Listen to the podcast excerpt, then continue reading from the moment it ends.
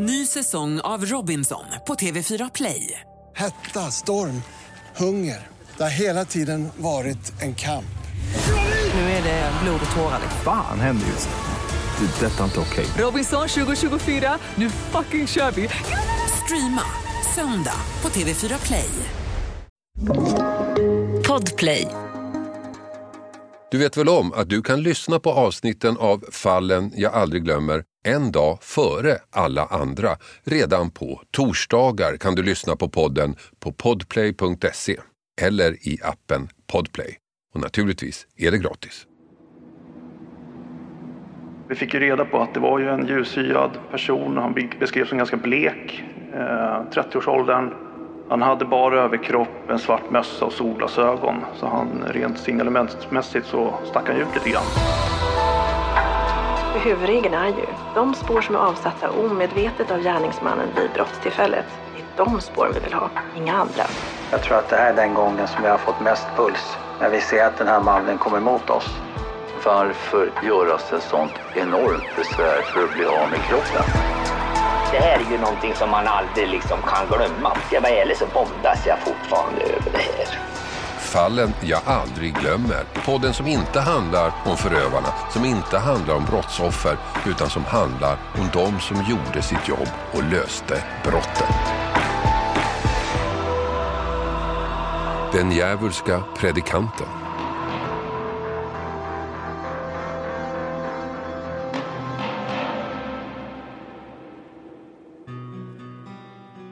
Utåt sett så var han en vanlig gift småbarnspappa med jobb inom IT-branschen. Den 31-årige mannen var född och uppvuxen i en frikyrkoförsamling och han var en uppskattad medlem av den församlingen. Gud hade en stor plats i hans liv och han hade själv predikat på olika gudstjänster. Men det fanns en annan sida hos honom. En sida där han kände sig övergiven av Gud och istället vände sig åt andra hållet, åt djävulen. För polisen började det den 28 juni förra året. Det är varmt, mycket varmt. 30-åriga Klara är på Skavlötens badplats i Täby tillsammans med många andra. Vid 18-tiden börjar hon gå hemåt och det är då hon ser den mystiske mannen det är hans klädsel hon reagerar på. Han har bara överkropp och solglasögon. Men, trots värmen, en stickad toppluva på huvudet långt neddragen över panna och öron. Några minuter senare blir hon överfallen och det är mannen med luvan som attackerar henne. Så här berättade hon själv om överfallet i Efterlyst förra året när hon intervjuades av vår reporter Joella Busk. Varenda person jag träffar i princip tycker jag liknar den här hemska människan. Sen kommer den här personen bakom min rygg och tar strypgrepp om mig med sin arm. Jag hinner tänka flera gånger om att jag, nu kommer jag dö. Jag tror att mitt enda fokus var att överleva. Mannen tar upp sin mobiltelefon och Klara får känslan av att hon blir filmad. Så ger han mig två alternativ. Han säger sex or blowjob och jag bara gråter ännu mer.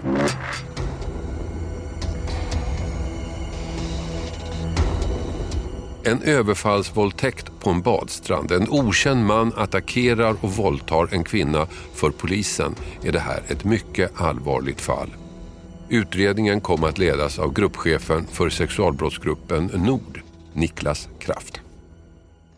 Jag kom in i fallet några veckor efter att den här händelsen i Täby har skett. Egentligen, jag hade semester just vid den tiden så det är kollegor till mig som har hanterat det här inledningsvis. Men det sker ju en, ett överfall av en kvinna 28 juni eh, nu 2020 ute vid friluftsområdet Skavlöten i Täby. Och jag personligen själv kommer in i det här då kanske en tre veckor senare. Så kollegor till mig har ju gjort ganska mycket inledningsvis och, och hanterat inledningen av utredningen. så. Men så såg det ut för min del personligen. Ja, som alltid vid den här typen av brott som sker utomhus så spärrar polisen av hela området och teknikerna går metodiskt igenom brottsplatsen för att säkra spår. Nej, men jag fick ju reda på att det fanns ett DNA eh, som man hade säkrat på brottsplatsen i samband med brottsplatsundersökningen. Eh, och det är ju det spåret som liksom vägde tungt i det här. Eh, vi hade ju fått besked att den här gärningsmannen fanns inte i polisens register sedan tidigare. Så vi hade ju inget ID på honom. Eh, däremot så fanns det ju väldigt mycket människor eh, på den här platsen eller på i friluftsområdet och vid den här badplatsen Skavlöten då i samband med att det här sker då ungefär 500 meter därifrån. Och det fanns väldigt mycket tips i ärendet. Eh, vi försökte lokalisera eller ta reda på vilka som hade varit där nere på olika sätt och bearbeta övervakningsfilmer och, och jobba på helt enkelt för att se om man har fastnat på bild någonstans eller blivit iakttagen. Så det var mycket att göra där inledningsvis. Vad, vad hade du för bild av vad det var för person ni, ni jagade då, så här i början? Vi försökte nog hålla det ganska öppet. Så där. Vi fick ju reda på att det var ju en ljushyad person. Han beskrevs som ganska blek, eh, 30-årsåldern. Han hade bara överkropp, en svart mössa och solglasögon. Så han, rent signalementsmässigt så stack han ut lite grann. Eh, men vi, det fanns ju inga liksom uppslag i, i, i övrigt liksom om det här är, är det en svensk medborgare eller sådär. Han har ju pratat engelska i samband med att han tar kontakt med, med målsägaren. Och sådär. Så vi, vi, vi försökte hålla det så brett som möjligt egentligen och inte låsa oss vid, vid någonting egentligen. Det viktigaste spåret var ju naturligtvis DNA. Det skickades in för att analyseras och jämföras med polisens eget DNA-register. Resultatet blev en besvikelse. Det blev ingen träff i registret. Just det här DNA fanns inte med. Polisen hade aldrig topsat en person med just det här DNA. Så nu hade de det här viktiga spåret men ingen att jämföra det med. Då kommer en vändning. För även om det inte blev träff i registret så blev det en annan träff. Det okända DNA, samma DNA, hade nämligen hittats tidigare på en annan brottsplats. Ett liknande brott, samma DNA. Ja, alltså inledningsvis så får vi reda på att man har ju säkrat DNA eh, från platsen och vi får ju ett besked. Jag tror att det här sker ju då eh, i slutet på juni. 28 juni pratar vi om. Själva kvällen där sker själva brottet och jag tror att någonstans 3 juli får vi reda på att eh, samma man, samma gärningsman har begått ett liknande överfall i Uppsala sommaren 2018. Där är ett liknande modus. Han går tillväga på, på samma sätt. Det är en kvinna där uppe som har gått från en badplats där hon har varit eh, under dagen och hon blir ikapphunden av en, en joggare eller liknande som hon beskriver som utsätter henne för ett övergrepp. Eh, och där säkrar man också eh, DNA från gärningsmannen. Och vi kan konstatera att det är samma person helt enkelt. Men hur fick ni överhuvudtaget reda på det här? Var det de som hörde av sig till er eller på vilket sätt? Nej, men, men polisen i Uppsala som hade den utredningen från början, de gör ju en brottsplatsundersökning och säkrar ju DNA från gärningsmannen i samband med den. Sen har ju de jobbat under hösten 2018 egentligen med att försöka ta reda på vem är den här mannen på olika sätt. Eh, de har kört fast lite grann och man lägger ner den utredningen i slutet på 2018 eller om det är början på 2019 för att man helt enkelt inte har några uppslag. Och ett sådant nedläggningsbeslut görs ju alltså i, i avvaktan på att man får en, en träff. Helt enkelt. Så vi, vi plockar ju upp det ärendet också och för över det till, till vår grupp. Och då blir det här ärendet ännu mer angeläget på något sätt. Det är ju angeläget eh, oavsett om det är en eller flera händelser. Men i och med att det är två händelser så får man ändå känslan av att och det är två års mellanrum också. Att det här eh, kan ju vara en person som har varit aktiv eh, under de här åren. Det kan ju finnas fler ärenden som man kan kopplas till. Ja, två år före överfallet på Klara hade en annan kvinna blivit våldtagen, en kvinna i Uppsala. Också det på en badplats av samma förövare, men på ett ställe väldigt långt borta från Täby. Så Täbypolisen tar över utredningen från Uppsala för nu visste man ju en sak med säkerhet. Det var en serievåldtäktsman man jagade. En man som kan ha slagit till flera gånger förut. En man som kan slå till igen. Nu börjar kampen mot klockan. För ni förstår då att det är en eh, serievåldtäktsman som ni jagar? Det är väl våran hypotes. Niklas Kraft berättar. Vi kan konstatera att det är två stycken tillfällen i alla fall. Så det påbörjas ett arbete där vi får hjälp av analytiker och samordnare och sånt där. Man börjar titta på andra ärenden med liknande modus egentligen. Att en man kommer ikapp en, en kvinna helt enkelt och utsätter henne för olika saker. Eh, så man börjar ju hitta ett flertal ärenden egentligen som vi tittar på liksom parallellt för att se finns, har det funnits misstänkta i dem som man liksom inte har följt upp och, och så där. Så det arbetet pågår ju också ganska intensivt där. Sommar, höst eh, 2020.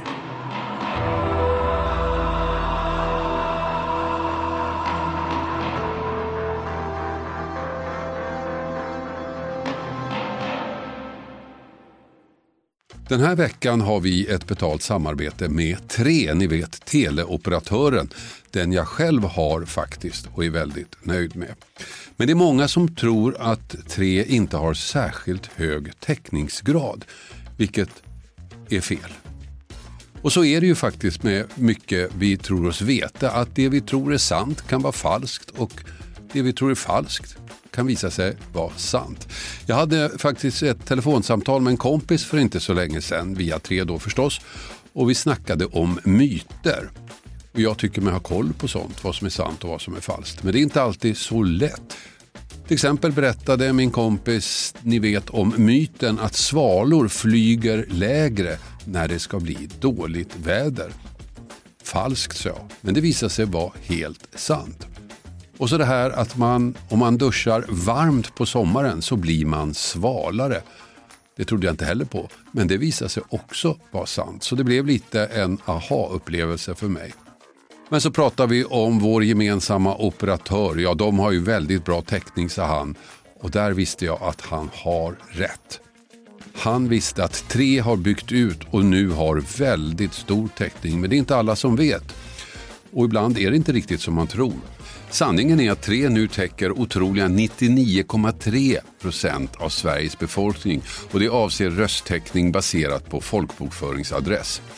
Så läs mer på 3.se om hur de bygger ut sitt nät och täckning. Tack 3. Den här veckan har vi ett betalt samarbete med Hello Fresh, världens ledande leverantör av matkassar hem till dig. Kassar som ger dig en enklare vardag och massa matglädje på det.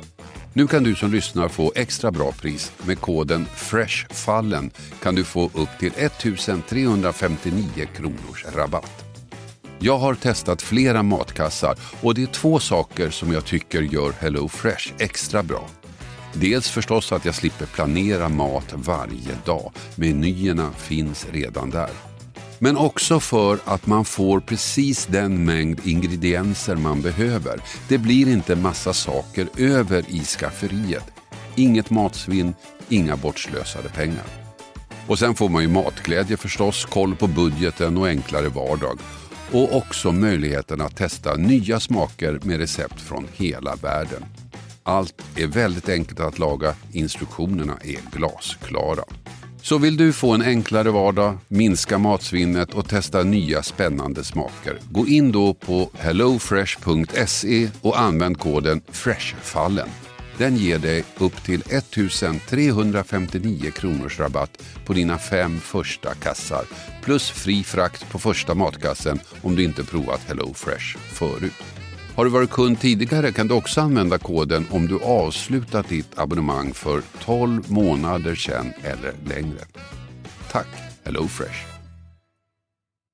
Ny säsong av Robinson på TV4 Play. Hetta, storm, hunger. Det har hela tiden varit en kamp. Nu är det blod och tårar. Fan händer just det. Det är detta inte okej. Robinson 2024, nu fucking kör vi! Streama söndag på TV4 Play. Ett poddtips från Podplay. I podden Något Kaiko garanterar östgötarna Brutti och jag, Davva, dig en stor dos skratt. Där följer jag pladask för köttätandet igen. Man är lite som en jävla vampyr. Man har fått lite blodsmak och då måste man ha mer. Udda spaningar, fängslande anekdoter och en och annan arg rant. Jag måste ha mitt kaffe på morgonen för annars är jag ingen trevlig människa. Då är du ingen trevlig människa, punkt. Något Kaiko, hör du på Podplay. Därför är gardinerna. Frågorna är många. Samma förövare, men olika platser och lång tid emellan överfallen. Fanns det fler? Vad hade förövaren gjort under de två åren mellan de här två våldtäkterna? Och med den nya kunskapen om att de jagar en serievåldtäktsman fattar Niklas Kraft beslutet att gå ut i Efterlyst. Det blir ett inslag i höstsäsongens första program förra året. Det första som vi gör rent medialt är att vi skapar en fantombild. Det sker ju i början av juli där och den är framtagen av polisens tecknare utifrån beskrivningen som, som målsägaren har lämnat egentligen kring hur gärningsmannen såg ut. Så den publicerar ju vi på olika sätt via polisen.se och lokaltidningen. Jag tror att kvällstidningar snappar upp det där också. Det gör vi i syfte att få in vittnesuppgifter eller tips på vem kan det här vara? Alltså känner man till någon person som ser ut så här som vistas i det här området Eh, och så där så ska man ta kontakt med polisen. Så vi fick in mycket tips där. Sen så avtog ju tipsen lite grann. Eller vi, vi jobbade ju på med det som kom in utan att hitta den här gärningsmannen. Eh, och då behövde vi ju ta nya tag och vi vet ju att Efterlyst har ju bra liksom räckvidd så där ut bland allmänheten och vi har jobbat med Efterlyst tidigare så då kände vi att vi har ingenting att förlora på det utan vi, vi måste hålla liv i ärendet så där, för att få in fler tips. Vad gav det? Alltså det gav ju väldigt mycket tips. Eh, dagarna, eller under liksom kvällen som Efterlyst sändes och dagarna efteråt så, så har vi fått in, det strömmar in tips liksom till oss. Eh, och vissa personer har det har kommit in många tips kring. Jag vet inte, totalt sett så har vi fått in ungefär 200 tips i den här utredningen som vi har tittat på. Eh, och Vissa kan man ju liksom avföra direkt om man ser att den här personen förekommer i polisens DNA-register. Då är han ju inte aktuell eller den här personen eh, har för mycket avvikelser sett till hur målsägaren har beskrivit den här mannen och sådär. Så mycket handlar ju om att egentligen föra, föra en lista över vilka tipsas det om och är de aktuella att gå vidare med på något sätt eller inte? Det är det arbetet som har pågått. Bilden genererar en mängd tips Sammanlagt 200 namn att gå igenom. Metodiskt betar man av namn efter namn men ingen av dem ger resultat. Hösten övergår i vinter. Utredarna jobbar på. Men det där avgörande resultatet, det där genombrottet man hoppas på, uteblir. Nej, vi kan avföra liksom person efter person egentligen, men vi, vi når ju inte fram. Liksom. Vi hittar ju inte gärningsmannen. Niklas Kraft igen. Jag ska inte säga att vi har varit frustrerade, men, men, man vill ju hela tiden framåt. Och det har ju räckt med ett tips egentligen kring rätt person. Det har ju vi känt av också. Så det har ju gjort att våran uthållighet har ju funnits med liksom från, från start egentligen fram till mål egentligen.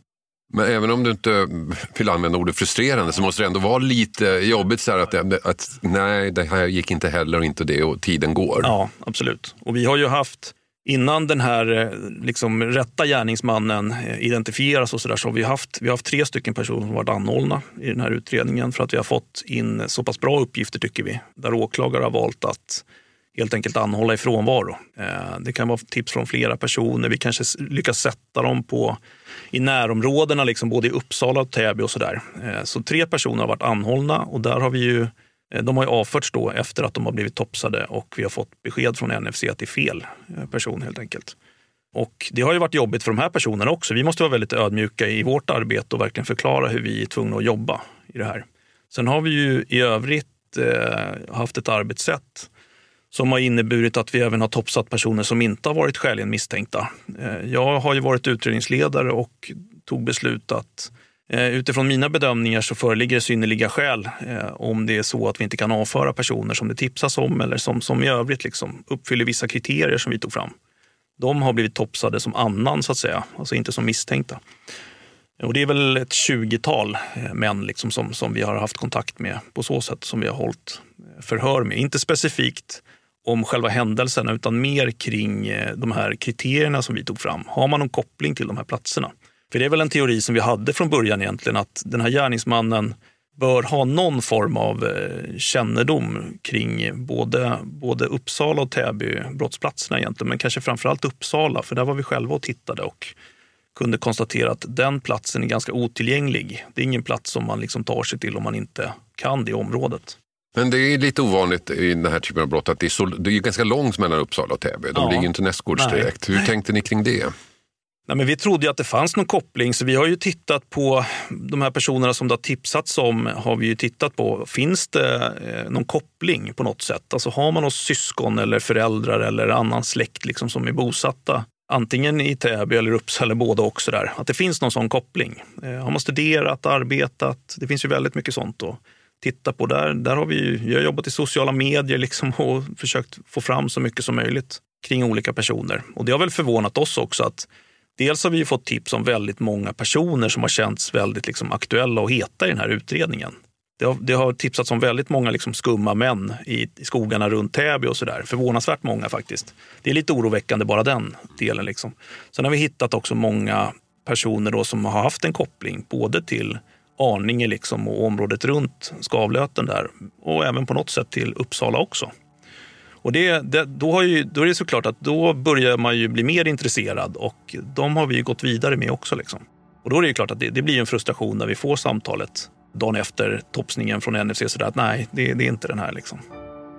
Nej, utredningen gav ingenting. Gärningsmannen var fortfarande fri. Det fanns inga heta spår att gå på. Ingen visste vem han var. Jo, skulle det visa sig. En person visste. Det fanns en person som mycket väl förstod vem polisen jagade. Och det visste hon för att han hade erkänt för henne att det var han som var våldtäktsmannen och den personen var hennes egen make. Hennes äkta man. Pappan till hennes barn. Han hade erkänt för henne redan en kort tid efter våldtäkten på Klara i Täby men hustrun hade inte vågat gå vidare. I ett halvår bar hon på sin tunga vetskap. Men när hon är på resa med familjen på västkusten i januari i år orkar hon inte längre.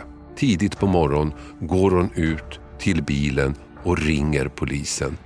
Nu vill hon lätta sitt hjärta och nu vänder hela utredningen. Det här sker ju natten till lördagen, jag tror att det är 23 januari. Då får jag själv ett samtal på natten där om klockan är tre eller något liknande från vår jourförundersökningsledare på krimjouren i eh, polisområde Nord som berättar att de har fått samtal från polisen i västra Sverige eh, som berättar att det är en kvinna som har ringt in och berättat att hennes man har erkänt för henne att det är han som ligger bakom våldtäkten i Täby och i Uppsala. Eh, och hon har känt till det här en tid men, men känner att hon orkar liksom inte bära på det längre. Vad tänker du då när du får det här samtalet? Det behöver ju inte alls stämma.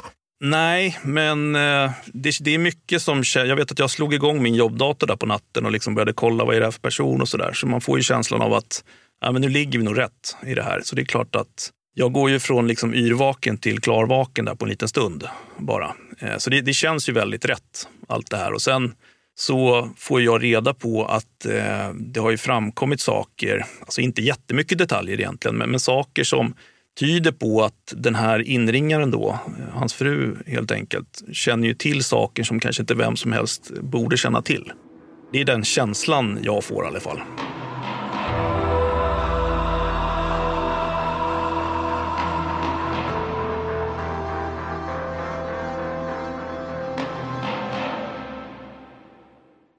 Ny säsong av Robinson på TV4 Play. Hetta, storm, hunger. Det har hela tiden varit en kamp. Nu är det blod och tårar. Fan händer just det. Det är detta inte okej. Okay. Robinson 2024, nu fucking kör vi.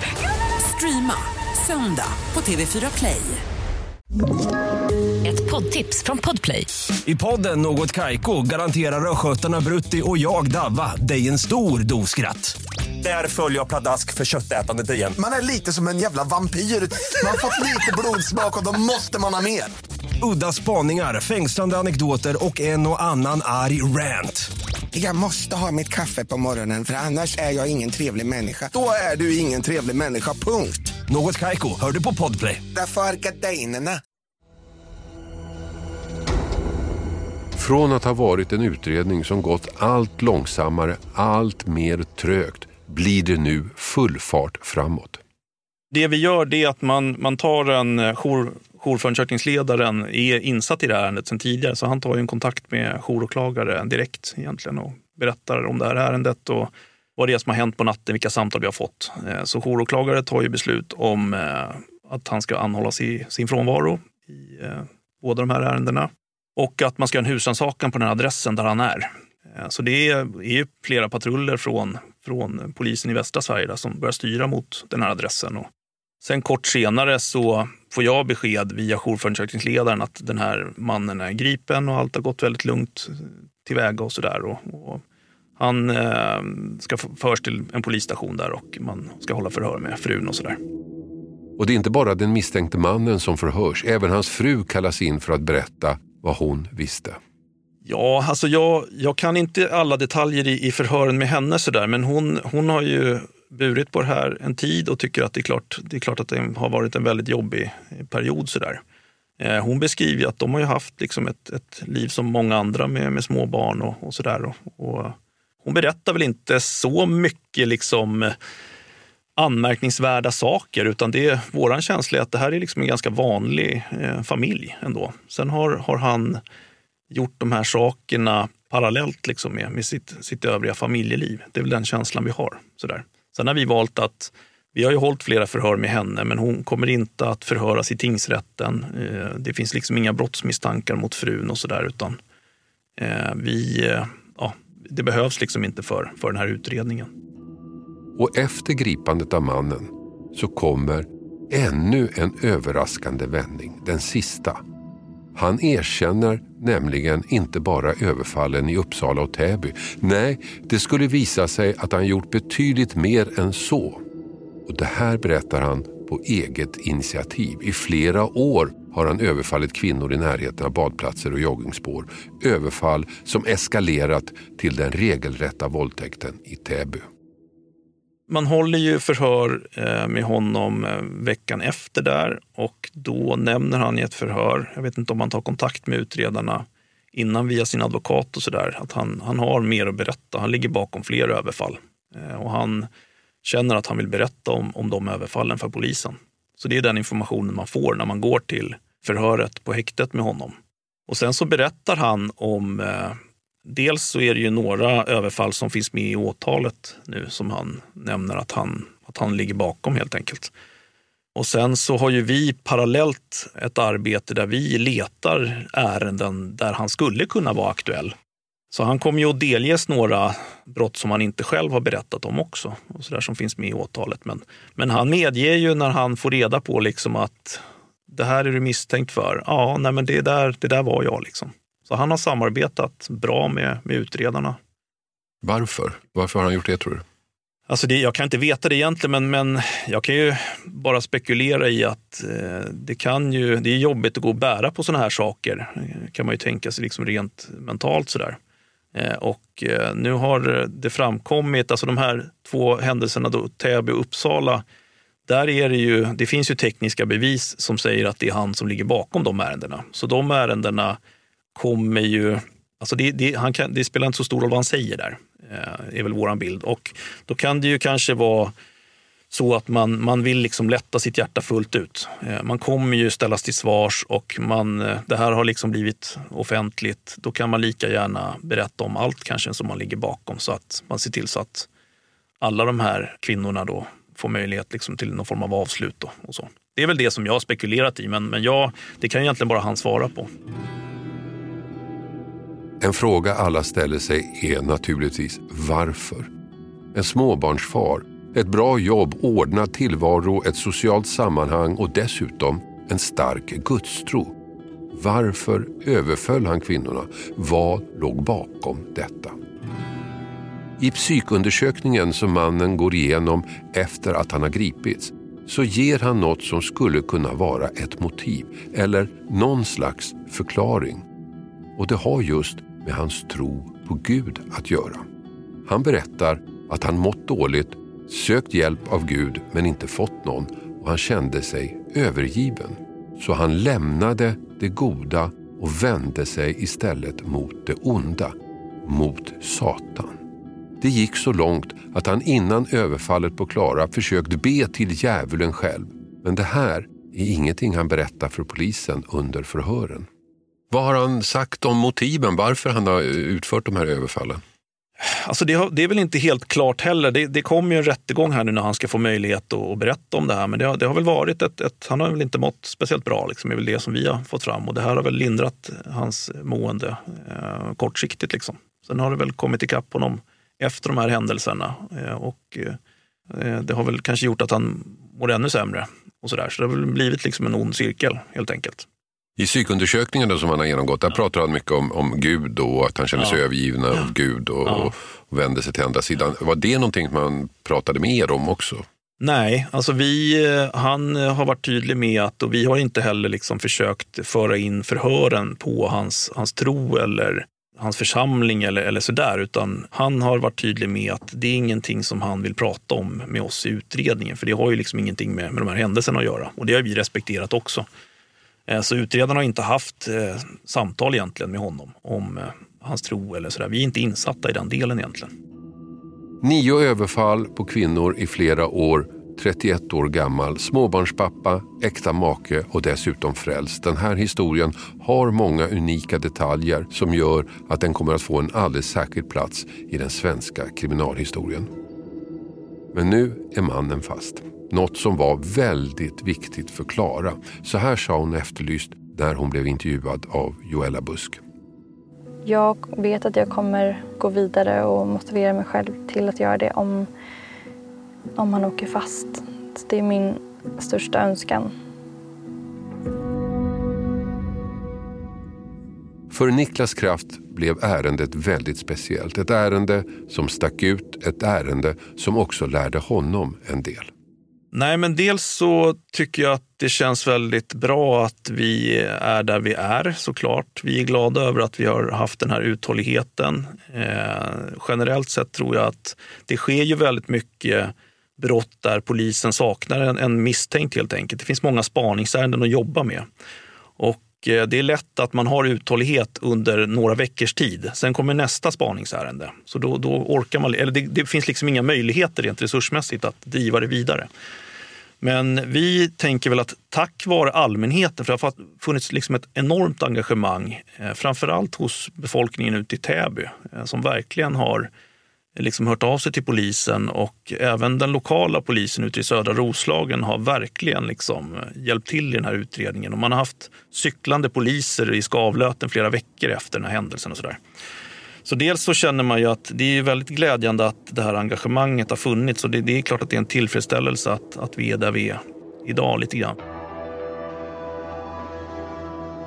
Nu kan vi inte heller veta om det här hade fortsatt, men det känns ju också viktigt rent förebyggande att den här typen av gärningsmän blir lagförda, tar sin påföljd och eh, förhoppningsvis när de väl kommer ut att de, de har en annan eh, inställning i livet. Liksom. Rättegången mot mannen hölls i våras och den 9 juni kom domen. Han dömdes för våldtäkt, grovt sexuellt övergrepp, sexuellt ofredande, brott mot nio kvinnor. Straffet blev fängelse fyra år och sex månader. En dom han inte tänkte överklaga.